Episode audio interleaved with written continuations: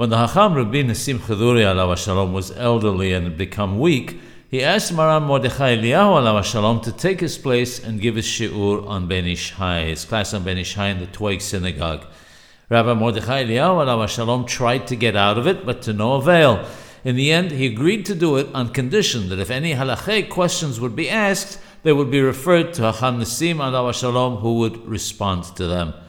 On one occasion, a certain rabbi came to the synagogue, and Rabbi Mordechai Eliyahu honored him to give the dirasha in his stead.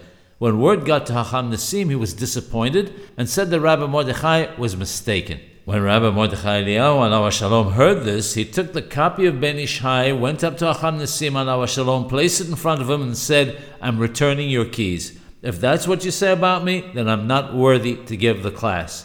Hacham Nassim Chaduri said that that was not his intention. He said, I meant that you made an error in this case by honoring the rabbi to give the class. Just imagine if he had said something incorrect in the matter of family purity, on whose head would the serious punishment of karet be? The people would say that Rabbi Mordechai Eliyahu let him speak, so we can rely on him.